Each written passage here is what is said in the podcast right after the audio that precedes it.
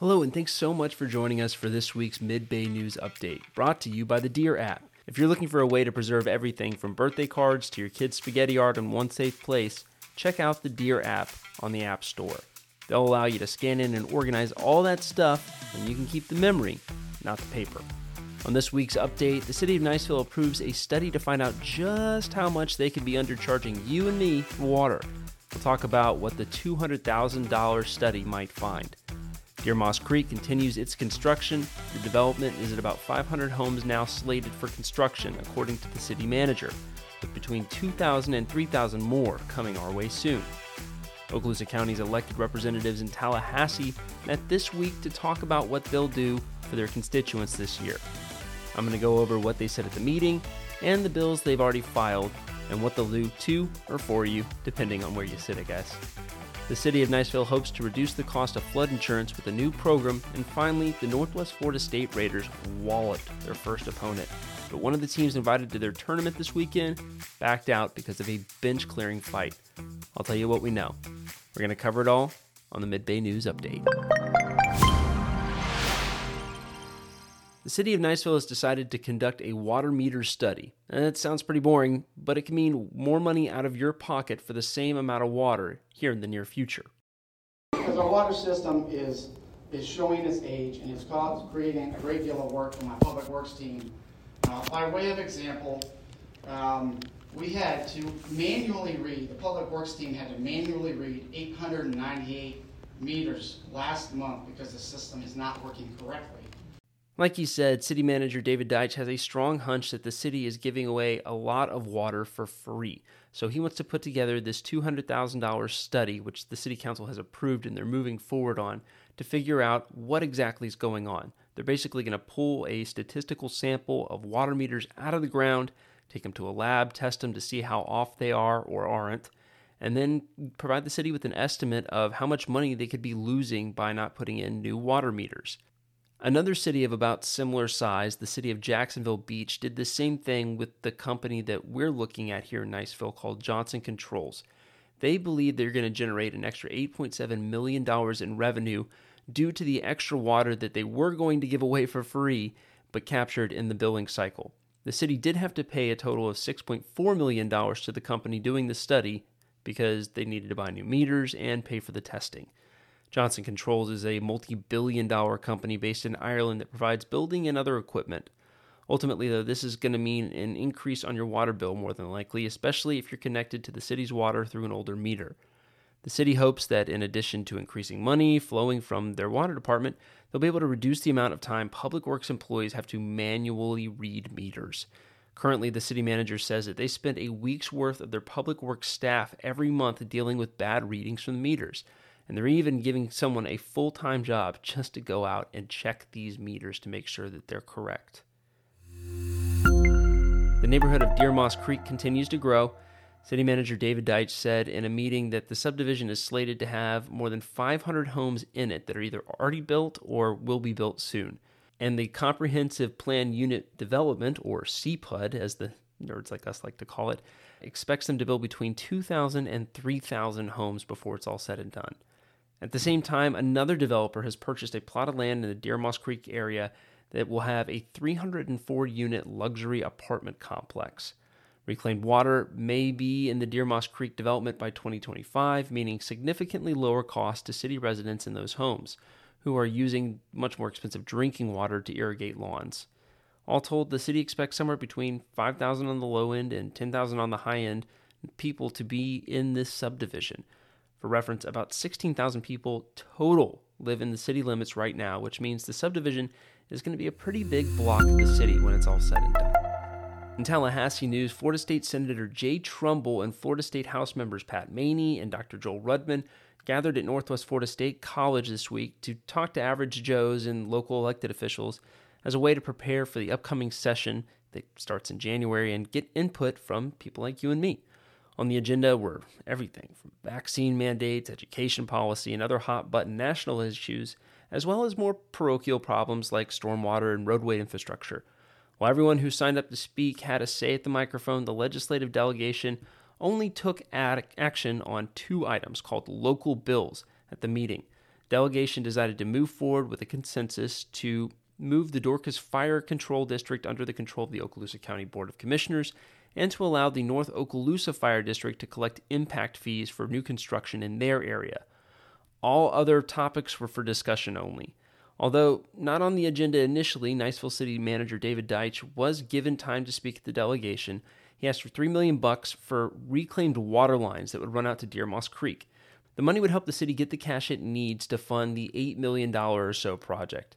The city hopes to receive a $2.9 million grant from the Northwest Florida Water Management District and plans to use about $1.5 million of American Rescue Plan Act money, that's ARPA money, to make up the rest of the cost. Currently, the city's newest reclaimed water transmission line extends to Twin Oaks Park at its eastern terminus. Deitch says that the city is still working through the permitting process with Eglin Air Force Base to physically put reclaimed water, water pipes, excuse me, parallel to Spence Parkway, and he believes that that permitting process will probably wrap up around April of 2024. This project, once it's funded and completed, will parallel the path, of course, of Spence Parkway, as I just said, until it hits Forest Drive. And the city manager says the city is shooting for a completion date fourth quarter 2025. While the state legislative session isn't going to begin until January, both Representatives Maney and Rudman have started to file bills to debate at this year's legislative session, where elected representatives can debate and create new laws. So let's talk a little bit about the bills that have already been filed with the state legislature by our local representatives. So Representative Patt Maney, who represents most of Okaloosa County, including Niceville, Valparaiso, Eglin Air Force Base, Blue Water Bay, that area, has filed two bills so far for the 2024 session. House Bill 113 is related to tax collection and sales, and basically, as I understand it anyway, the bill would, among other things, eliminate a $10 fee to the county tax collector. The other bill, House Bill 247, relates to the disabled veteran license plates. The bill would allow veterans to get another plate that they're eligible for, so think Bronze Star or Afghan Campaign Medal, at some reduced cost if they're willing to forego their DV plate and use that one instead. Additionally, this bill would also determine what happens to a car or a mobile home as far as taxes and fees when somebody dies and leaves that car to somebody else.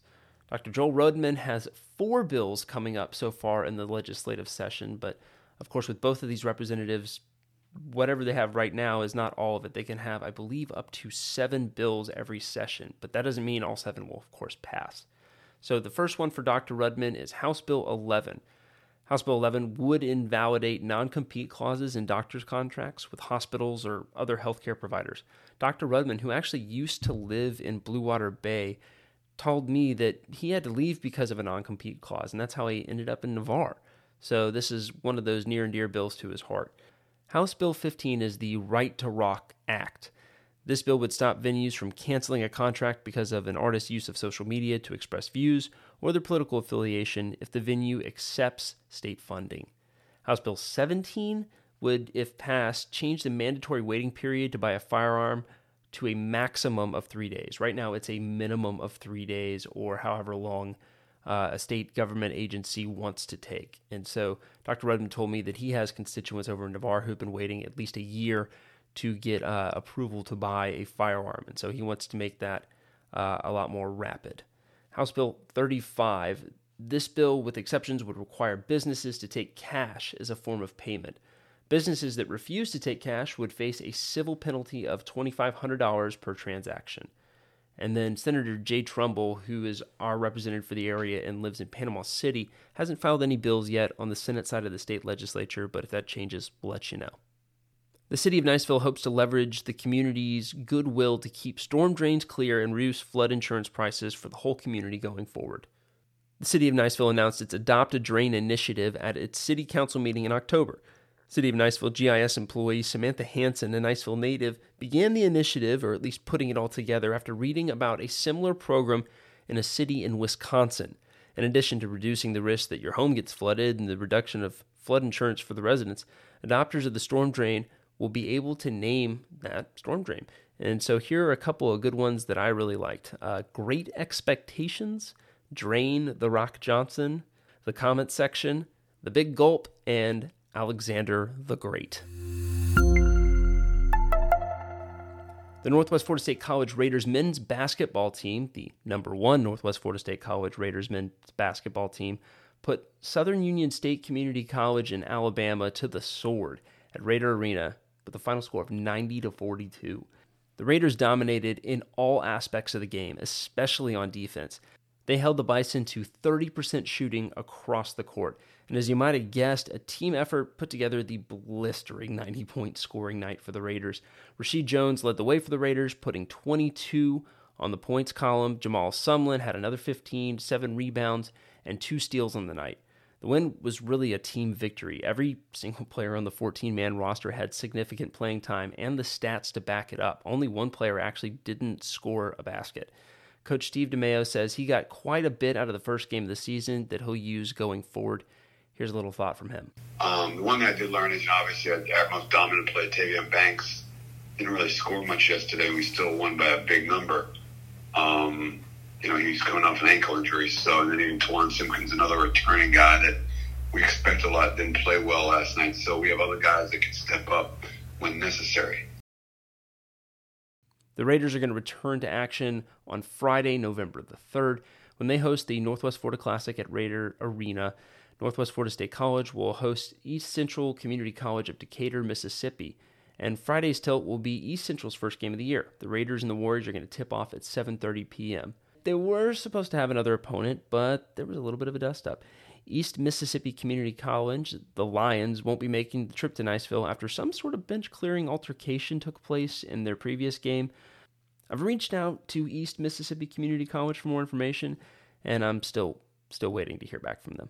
While Coach Steve DeMeo didn't have details about the fight itself other than the fact that it cleared the benches, he said enough of the team got suspended that East Mississippi will have to back out of the game at Raider Arena on Saturday yeah, we're working on some stuff, and I, I don't feel very good about it all right now. But I thought about know, calling it the Army base or something. See if they got a team that they can bring over here on Saturday. Plenty of other exciting events are going around in our area. Niceville football's final regular season game is going to take place at home tonight against the Navarre Raiders. This game takes place at 6:30. And don't forget, Set your clocks one hour back for the end of daylight savings time on Sunday. We'll talk to you soon.